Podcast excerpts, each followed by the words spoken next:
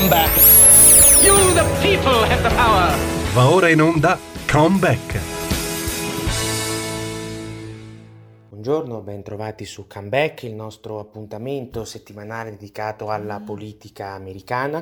Un buongiorno da Stefano Graziosi. Come sapete, il panorama politico statunitense è stato profondamente, si è ritrovato eh, profondamente scosso dalla recente sentenza della Corte Suprema eh, sull'aborto, una sentenza che ha eh, annullato la precedente sentenza Roe vs. Wade, che ricordiamolo era del 1973 e che eh, aveva reso l'aborto un diritto costituzionalmente eh, garantito. Ehm, di questo tema in realtà avevamo già parlato nelle scorse settimane perché, eh, come sapete, a inizio maggio eh, la testata politico.com aveva eh, fatto uno scoop riuscendo a, a, pubblicare in anteprima una bozza di, eh, anzi la bozza di questa sentenza che poi è, è stata di fatto confermata a livello, eh, a livello ufficiale un paio di settimane fa. E, ehm, cosa insomma abbastanza eh, inaudita perché nella storia della Corte Suprema eh, una bozza di sentenza non era almeno nell'ultimo secolo non era mai trapelata prima che la sentenza venisse emessa a livello ufficiale. Sì, sicuramente erano, c'erano state, come dire, eh, indiscrezioni, uscite alcune notizie talvolta, eccetera, ma non una bozza di sentenza non ancora emessa. E ricorderete che appunto per tutto il mese di maggio e buona parte anche del mese di, eh, di giugno eh, il dibattito si era eh, infuocato, i vertici anche istituzionali del Partito Democratico, a partire dalla speaker della Camera Nancy Pelosi, avevano criticato duramente la Corte Suprema e eh, si era venuto anche a registrare questo, diciamocelo, preoccupante fenomeno delle proteste eh, di eh, alcuni gruppi eh, abortisti fuori dalle abitazioni private dei supremi giudici di nomina repubblicana. Addirittura a giugno c'è stato un tentativo di omicidio. Uno squilibrato, armato fino ai denti, si era recato fino a pochi metri della casa del giudice Brett Kavanaugh. Ricordiamoci, Kavanaugh fu eh, nominato da Trump nel 2018 e poi per una serie fortuita di, di, di, di coincidenze alla fine eh, era stato questo squilibrato fermato ma ha, ha, comunque ammesso che la sua intenzione fosse quella di eh, uccidere il, il, giudice per le sue eh, posizioni sia sull'aborto che sulle, sulle armi. Poi insomma alla fine vi dicevo questa sentenza è formalmente arrivata alla fine di giugno ehm, ed è è una sentenza che appunto ha suscitato, ha scatenato un putiferio, eh, un putiferio politico. Ma che cosa dice esattamente questa sentenza? Perché eh, sia molti politi- esponenti politici americani e nostrani, sia molti media, soprattutto nostrani, eh, hanno parlato di una sentenza eh, che avrebbe abolito, abrogato il diritto all'aborto, la possibilità di ricorrere all'aborto e quant'altro. Beh, le cose, addirittura c'è chi ha parlato di un attentato alla, alla laicità dello Stato, quasi che questa eh, fosse una sentenza, diciamo, ideologica, religiosa e quant'altro. Non è così, non è così. E questo lo diciamo da un punto di vista tecnico, perché molti, non tutti, ma molti di coloro che hanno parlato di questa sentenza, spesso e volentieri criticandola negli scorsi giorni, non l'hanno letta o se l'hanno letta evidentemente non l'hanno capita. Eh, che cosa dice da un punto di vista tecnico questa sentenza? Questa sentenza è stata emessa 5 a 4, quindi 5 giudici favorevoli e 4 contrari per quanto riguarda l'aspetto dell'annullamento di Roe versus Wade. Eh, questa sentenza dice una cosa, dice sostanzialmente che il tema dell'aborto deve essere trattato non dalla Corte Suprema, ma dai parlamenti dei singoli stati, parlamenti che, ricordiamolo, sono eletti dai cittadini. Quindi la sentenza della Corte Suprema non si pronuncia minimamente sulla liceità dell'aborto, non dice l'aborto va bene, l'aborto va male, non dice l'aborto va vietato, l'aborto va permesso, no, dice tutto questo non è la Corte Suprema a doverlo stabilire, ma sono appunto i parlamenti dei singoli stati che, ripeto, sono eletti dai cittadini. Quindi alla fin fine, dal punto di vista eminentemente tecnico, la sentenza della Corte Suprema, quella sentenza quantomeno, ristabilisce un principio, ripristina un principio e dice fondamentalmente, attenzione, le leggi non si fanno nelle aule di tribunale, ma si fanno nelle aule parlamentari, dove siedono rappresentanti eletti, appunto, dai cittadini. Questo è il succo della sentenza. Per quello che riguarda poi il tema del fatto, in base a cui eh, l'aborto, secondo tale sentenza, non è un diritto costituzionalmente garantito, quello che viene presentato nell'ambito appunto dell'articolata sentenza emessa è che l'aborto, dice il giudice Samuel Alito, che è quello che appunto ha scritto l'opinione di maggioranza, non è un diritto costituzionalmente garantito perché questa tesi che era presente nella Roe vs. Wade non reggerebbe ad un'analisi di tipo storico. Il ragionamento che fa Alito è questo. Ci sono dei diritti che vengono esplicitamente menzionati nella Costituzione americana e soprattutto nei primi otto emendamenti alla Costituzione. Altri diritti invece non sono esplicitamente menzionati. Quindi, per quanto riguarda i diritti non esplicitamente menzionati, qual è il criterio che si può e si deve usare per capire se un determinato diritto non esplicitamente menzionato si sposa o meno con la Costituzione, cioè può essere un, considerato un diritto costituzionalmente garantito? La risposta di Alito è l'analisi storica. Ora, Roe vs. Wade faceva discendere il diritto costituzionale all'aborto dal quattordicesimo emendamento. Alito e gli altri giudici che hanno dato ragione alla sua, eh, alla sua opinione, dice no, non è così perché il quattordicesimo emendamento fu, fu, promulgato nel 1868 e in quel momento e anche dopo gli stati americani avevano delle leggi che l'aborto lo vietavano.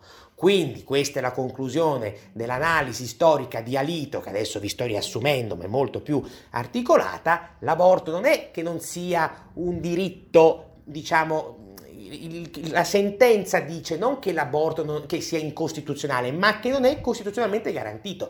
Quindi il fatto che non venga definito incostituzionale è eh, diciamo, eh, esplicitato dal fatto che per l'appunto, come vi dicevo, nella sentenza stessa la materia per quel che riguarda l'interruzione di gravidanza viene riassegnata ai singoli stati, quindi ai parlamenti di singoli stati. Quindi non c'è un divieto di aborto, come è stato detto.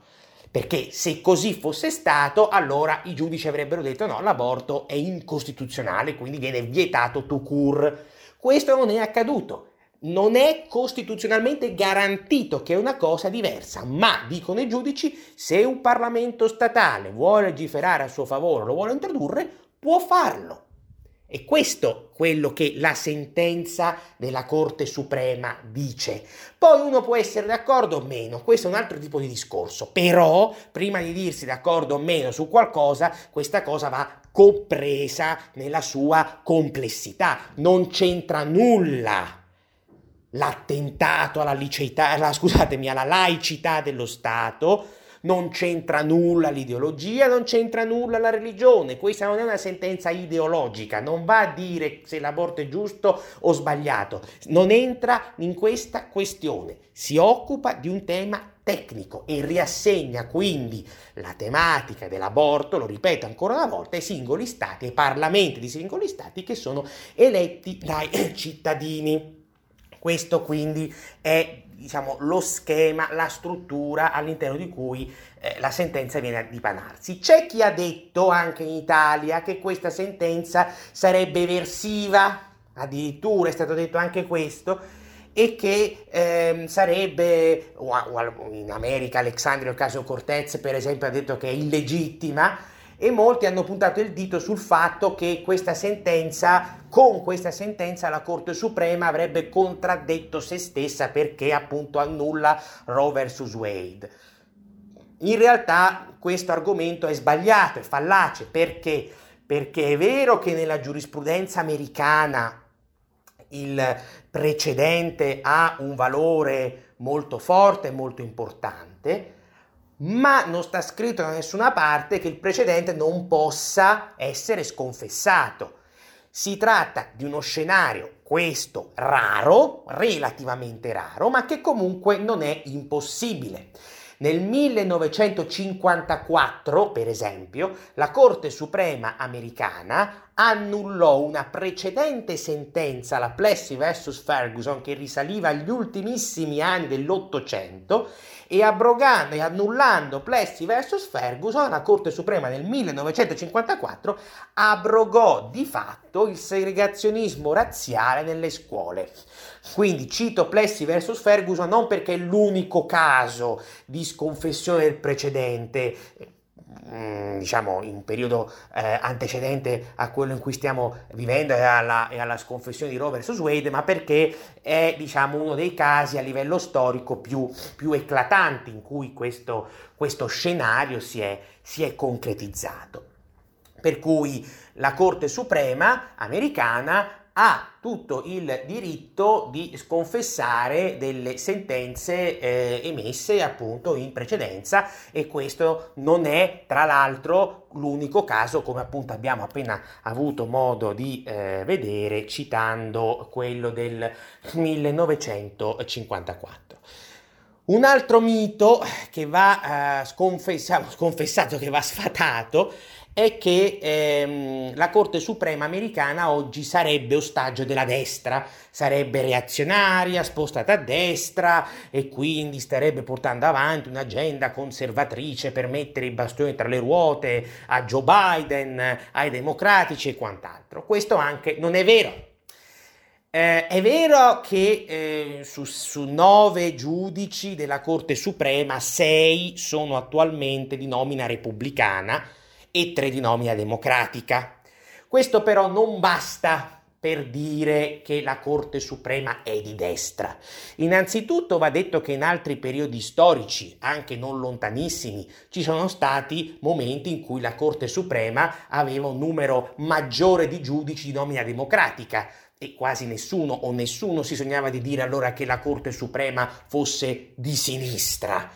In secondo luogo va anche ricordato che è la Costituzione che dà al Presidente degli Stati Uniti il potere di nominare i giudici della Corte Suprema che poi come sapete devono essere queste nomine ratificate dal Senato. Quindi è inevitabile, stante la Costituzione, che la nomina sia politica. Ciò detto, ciò detto, i giudici godono di due diritti perché eh, possa essere garantita la loro autonomia, e cioè sono l'inamovibilità, per cui i giudici non possono essere licenziati, l'unico modo per rimuoverli è tramite procedura di impeachment, e poi godono dell'intangibilità del trattamento economico, quindi nessuno può toccare i loro stipendi. Questo, eh, questi due dispositivi, diciamo, garantiscono, dovrebbero comunque garantire l'autonomia dei giudici. Uno potrebbe rispondere, e eh vabbè, ma queste sono tecnicalità, poi nel concreto però questi giudici eh, agiscono in modo reazionario ideologico. Non è così. Non è così perché i giudici, i tre giudici per esempio che ha nominato Donald Trump, eh, uno nel 2017, uno nel 2018 e l'altro, l'altra, Amiconi Barrett nel 2020, sono tre giudici di orientamento originalista. Gli originalisti chi sono? Sono quei giudici secondo cui la Costituzione bisogna cercare il più possibile di interpretarla in base al senso originario in cui venne scritta. L'originalismo, attenzione, non è una dottrina, ma è un approccio. È un approccio che quindi ti porta, anzi porta talvolta, e diciamo anche non di rado, giudici che magari condividono tale orientamento a però ad emettere sentenze o decisioni, ad avere opinioni contrastanti su una medesima questione. Nel 2019, per esempio, CNBC riportò che il grado di accordo tra i primi due giudici nominati da Trump, Kavanaugh e Gorsuch, fosse del 70%. Uno potrebbe dire, beh, è elevato. No, non è elevato perché nello stesso anno i, le due giudici nominate da, da, da Obama, la Sotomayor ed Elena Kagan, eh, avevano un grado di ehm, accordo del 96, 96%. Quindi questo che cosa vuol dire? Che l'originalismo garantisce in primo luogo una pluralità di opinioni, per cui non vuol dire che i due giudici originalisti la pensino, o più giudici originalisti, la pensino sempre nello stesso modo. E infatti spesso e volentieri abbiamo visto Gorsuch e Kavanaugh nominati da Trump, entrambi originalisti, si trovano dal lato diciamo, opposto della barricata quando ci sono le, le sentenze della, della, Corte Suprema. Non sempre, ma talvolta sì. E poi dobbiamo anche ricordare che a livello più profondo l'originalismo ha un altro merito. L'originalismo garantisce, o meglio, eh, assicura che il ruolo del giudice sia quello di un garante del diritto e non quello di un attivista che deve promuovere sedicenti progressi sociali. Questo è un tema molto importante perché i giudici storicamente di orientamento liberal e quindi storicamente nominati dai democratici, non sempre, ma spesso è così, interpretano il, loro, il, il loro ruolo più che come quello di garanti del diritto, come quello di assicurare quei progressi sociali o agende politiche in cui credono, ma questo non dovrebbe essere il ruolo di un giudice. Questo dovrebbe essere semmai il ruolo che appunto spetta al Parlamento, un conto sono i politici, i rappresentanti eletti, i parlamentari, eccetera, un altro conto sono i giudici che dovrebbero far rispettare lo Stato di diritto. Quindi questo è un altro elemento che va tenuto ben presente quando parliamo della Corte Suprema. Poi ribadisco, la sentenza che è stata emessa pochi giorni fa sull'aborto, si può condividerla o meno, ma prima di esprimersi su questa sentenza va letta e compresa nella sua, diciamo, struttura tecnica. E poi soprattutto bisognerebbe saper distinguere, ma ne parleremo nella seconda parte della trasmissione, tra quello che è il legittimo dissenso nei confronti del contenuto di una, di una sentenza e quello che invece è la, quella che invece è la delegittimazione, questa inaccettabile, dell'istituzione che emette quella sentenza. Sono due cose ben distinte che, mi duole dirlo, il Partito Democratico americano in queste ultime settimane ha indebitamente confuso. Farei una breve pausa. Buongiorno, ben trovati su Comeback, il nostro appuntamento settimanale dedicato alla politica americana. Un buongiorno da Stefano Graziosi.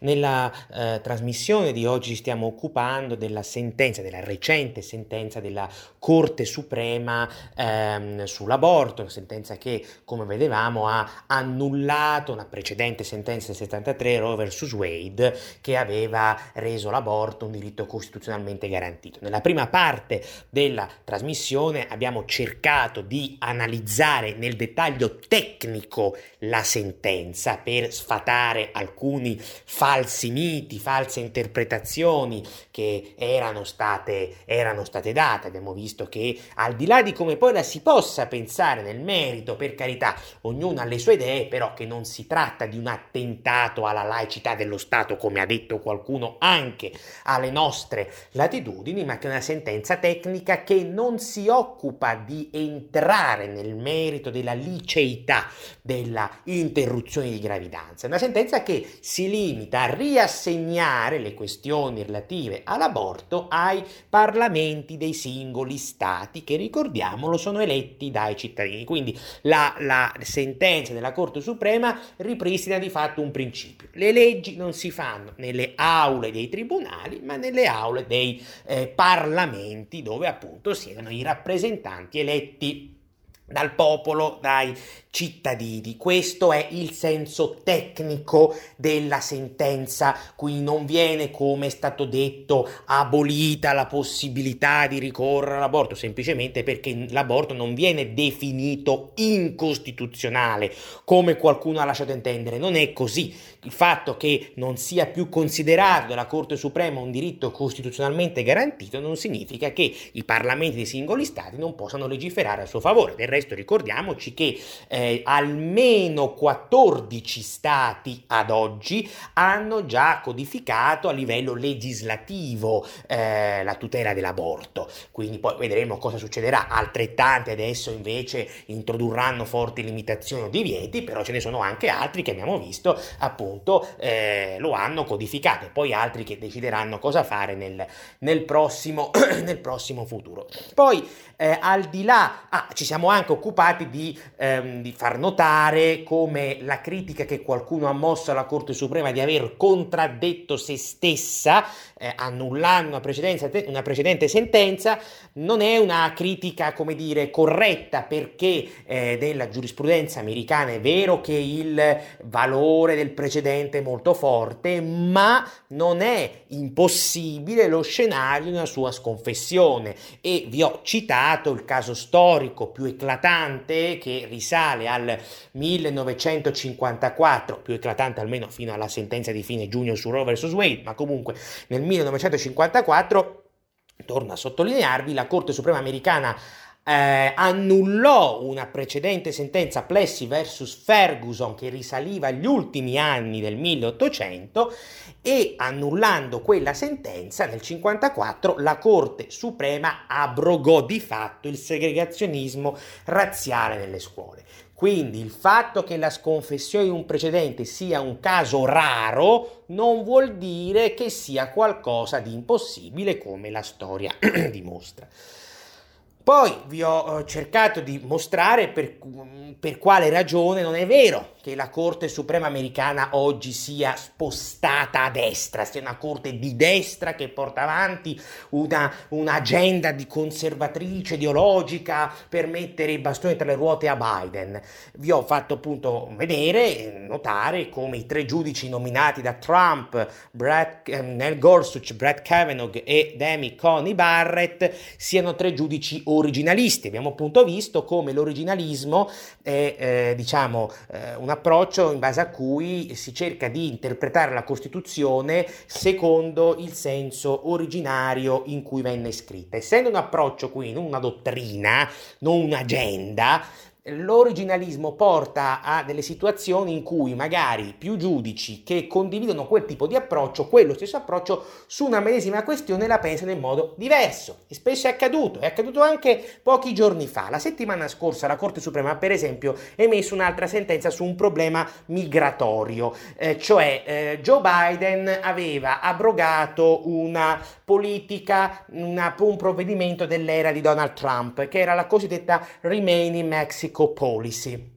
Che cosa prevedeva la Remain in Mexico Policy? Che eh, quando i eh, migranti eh, arrivavano eh, alla frontiera meridionale degli Stati Uniti, eh, dovevano aspettare in territorio messicano la valutazione della loro domanda di ammissione da parte delle autorità statunitensi. Trump introdusse questa politica a scopo eh, deterrente. Biden l'ha abrogata, ehm, creando, come dire, anche, diciamo così, delle, delle, un po' di, di, di dibattito politico anche piuttosto anche piuttosto acceso, l'ha abrogata però eh, c'erano stati dei ricorsi e una corte federale eh, l'aveva appunto bloccato il blocco, se così possiamo dire, e la stessa Corte Suprema aveva bloccato il blocco da parte di Biden fino al suo pronunciamento eh, definitivo, perché i ricorrenti dicevano no, Biden ha, eh, diciamo, non ha rispettato, questa era l'accusa, le procedure formali necessarie per eh, abrogare quella politica introdotta, introdotta da Trump. Ebbene, la settimana scorsa la Corte Suprema ha emesso la sentenza definitiva su questo caso e ha dato ragione a Biden dicendogli no, tu puoi, se vuoi, eh, abrogare quella politica che Trump aveva imposto, cioè la Remain in Mexico Policy. Nell'opinione di maggioranza, cioè dei giudici che hanno votato a favore di Biden sostanzialmente, figurava anche Brett Kavanaugh, uno dei tre giudici appunto originalisti nominati da Trump.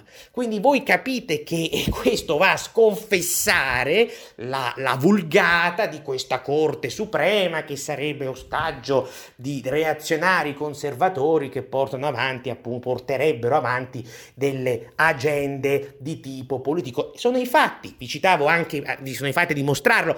Ehm, che le cose non stanno così. Nella prima parte della trasmissione vi citavo anche un'analisi che era stata pubblicata nel 2019 da eh, CNBC che faceva notare come tra i Kavanaugh e Gorsuch, i primi due giudici della Corte Suprema nominati da Trump, la, il disaccordo fosse maggiore rispetto alle due giudici Sotomayor e Kagan nominate da Obama. Sotomayor e Kagan avevano un grado di accordo del 96%, Gorsuch e Kavanaugh, quelli nominati da Trump, solo del 70%. Quindi l'originalismo in un certo senso garantisce una, una, una diversità di vedute all'interno della Corte Suprema ed è l'esatto contrario del portare avanti una agenda politica predefinita.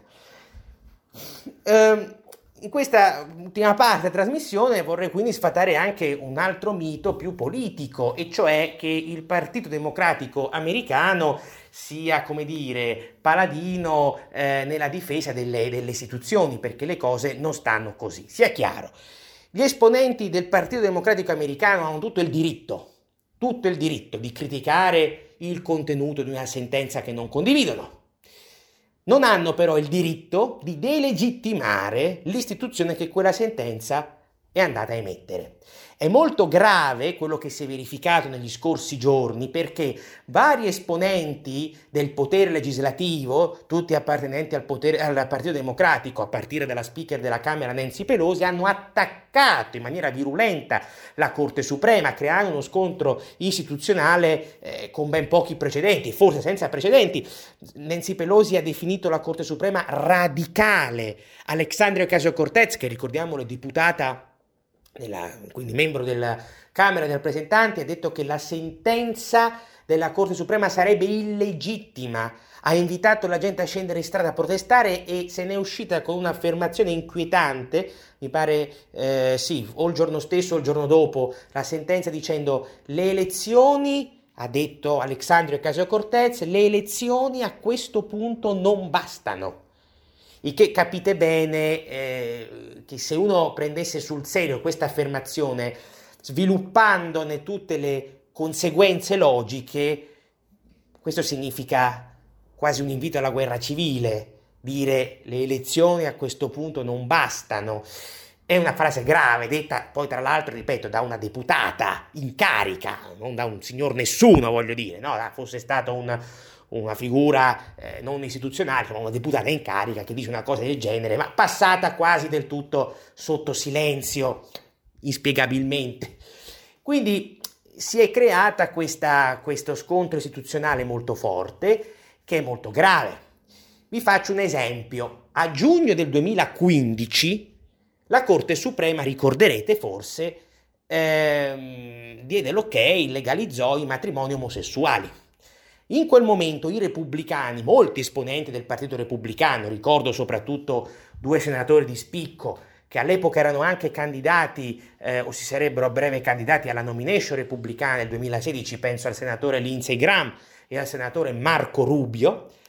Questi dissero di essere in disaccordo con il merito della sentenza, con il contenuto della sentenza, ma dissero anche al contempo di rispettarla perché comunque la Corte Suprema è l'organo deputato a prendere determinate decisioni. Quando c'è una, una sentenza si può non condividere ma la si rispetta, non si delegittima l'istituzione perché poi questo crea dei problemi istituzionali fortissimi. Quando poi vi parlano giustamente di polarizzazione della società e del panorama politico americano, eh, ricordatevi anche o ricordate a chi ve lo dice anche che questa polarizzazione ha delle cause ben precise, perché che una speaker della Camera attacchi massimi, che, che la speaker della Camera è il principale diciamo, esponente del potere legislativo in America, attacchi a testa bassa, screditandolo il principale, la principale espressione del potere giudiziario americano, cioè la Corte Suprema, è un fatto istituzionale gravissimo.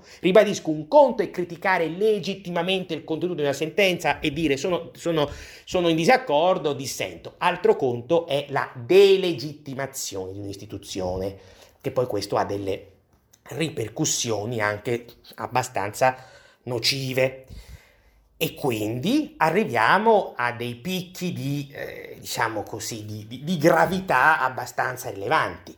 Alexandria Ocasio-Cortez negli scorsi giorni è arrivata a suggerire di mettere in stato d'accusa, cioè in, di mettere sotto impeachment almeno due dei, dei tre giudici nominati da Trump, cioè Neil Gorsuch e Brett Kavanaugh.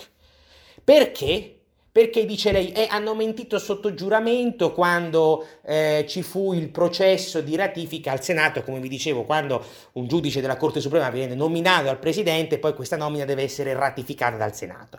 Ora, secondo la eh, Ocasio Cortez, ma anche secondo altri due senatori, una repubblicana Susan Collins e, una, e uno democratico Joe Manchin, eh, i, i, questi due giudici avrebbero, ehm, travi, come si dice, avrebbero, ehm, diciamo, avrebbero portato fuori strada i senatori facendo loro credere che non avrebbero mai votato per annullare Roe vs. Wade, cosa che non è vera.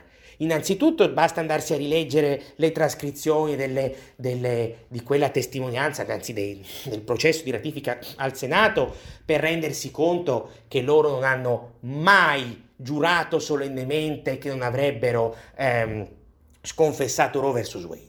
Punto secondo, è un'accusa ridicola da un punto di vista proprio costituzionale, perché un giudice della Corte Suprema non è vincolato nel dare, nell'emettere un verdetto a chi che sia, perché come dicevamo prima, è vero che il giudice della Corte Suprema è di nomina politica, ma poi gode di autonomia, non è che deve rispondere a un parlamentare, a un deputato, a un senatore, al presidente degli Stati Uniti, no risponde a se stesso e a quella che è la sua autorità. Poi può piacere o non può piacere la sentenza che emette, ma l'autonomia del giudice risiede proprio in questo. Quindi è un'assurdità quella che ha proposto Alexandria Ocasio-Cortez e che vedrete proporranno anche altri nei prossimi giorni sicuramente, ma che vi dà l'idea del clima che si è venuto a creare, che poi è un tutt'uno con quello che dicevamo nella prima parte della trasmissione. Sono settimane già da prima della sentenza che le, le, le abitazioni private dei giudici di nomina repubblicana sono oggetto di eh, proteste da parte di alcuni manifestanti, il che lascia abbastanza sconcertati. Un conto è se vai a manifestare fuori dalla, dall'edificio della Corte Suprema, vabbè, è un tuo diritto, per carità di Dio. Ma un altro conto è che vai davanti alle case, alle abitazioni private dei singoli giudici e vi ricordo sempre il tentato omicidio che eh, insomma, di Brad Kavanaugh a giugno, il mese, appunto il mese scorso, poche settimane fa. Poi un'altra parte del Partito Democratico tornato, sta tornando a chiedere che eh, la Corte Suprema venga riformata e si aumenti il numero dei giudici. I giudici in questo momento, dalla seconda metà dell'Ottocento, sono in numero di nove. Sono in numero di nove. E perché si chiede l'aumento del numero dei giudici? Perché eh, questo lo chiedono alcuni gruppi progressisti, alcuni settori del Partito Democratico americano, in questo modo loro sperano di annacquare il peso dei giudici di nomina repubblicana. Peccato che una tale soluzione non sarebbe una soluzione, ma soltanto un modo per eh, portare, per dare in pasto la Corte Suprema a un vero e proprio processo di politicizzazione. Come dicevo prima, ci sono state epoche storiche in cui la maggioranza dei giudici era di nomina democratica, in questa fase storica la maggioranza di nomina repubblicana. Le istituzioni non possono essere pervertite sulla base dell'interesse partitico immediato. Questa, questo non è stato di diritto, se no, questa, questa è semplicemente barbarie. Tra l'altro, tra l'altro, nel 2019 la stessa Ruth Ginsburg, ricordiamoci che fu eh, una giudice eh, della Corte Suprema molto importante, eh, liberal, quindi paladina del mondo liberal, si disse contraria all'aumento del numero dei giudici, proprio perché disse no, 9 è un buon numero e, e un aumento del numero dei giudici rischia poi di portare la Corte Suprema alla politicizzazione, quindi questo per dire non è che si oppongono solo i, i, conservatori brutti e cattivi, no, anche nel mondo progressista che ha a cuore le istituzioni, beh, e, e questa cosa viene detta, è stata detta e qualcuno ancora continua a dire, lo stesso Biden, questo va riconosciuto, questo va riconosciuto, lo stesso Biden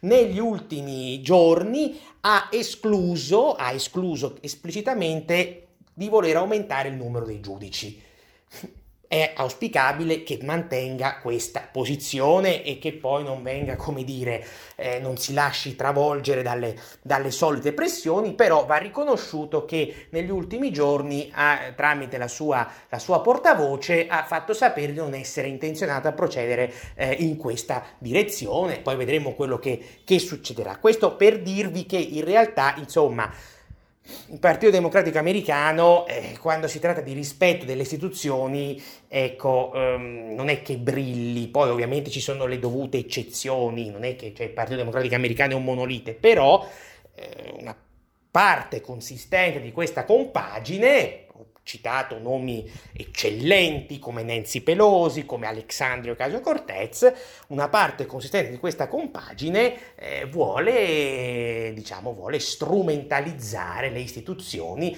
a fini politici. Lo ribadiamo ancora una volta. Un conto è la legittima critica e il legittimo dissenso rispetto al contenuto di una sentenza. E Nancy Pelosi, Alexandria Ocasio-Cortez, lo stesso Biden hanno tutto il diritto di dirsi in disaccordo con il contenuto di una sentenza della Corte Suprema. Altro conto è invece delegittimare un'istituzione e delegittimarla sia in se stessa, ma soprattutto solo quando fa comodo, perché quando magari emette delle sentenze che si sposano, diciamo, con quelli che sono gli interessi, le idee del Partito Democratico, allora va bene, se invece questo non accade, allora no, va riformata, va punita, vanno fatti degli impeachment, non funziona così. Quantomeno non funzionano così le democrazie liberali, perché eh, il rischio, come vi dicevo prima, è quello poi di ritrovarsi non più all'interno di uno Stato di diritto, ma di uno Stato di barbarie. Quindi su questo bisogna stare molto molto attenti ed evitare poi quelle che sono le, le, le, le narrazioni capziose, fermo restando che su temi delicati è più che legittimo che ognuno abbia le proprie opinioni che ci sia del dissenso, ma ripeto, un conto è il, è il, dissenso che è sempre legittimo, altro conto è la delegittimazione istituzionale che invece legittima non può essere. Io per oggi vi saluto e vi do appuntamento alla prossima settimana. Una buona giornata da Stefano Graziosi. Come back. Then in the name of democracy, fight for a new world. Avete ascoltato Come Back.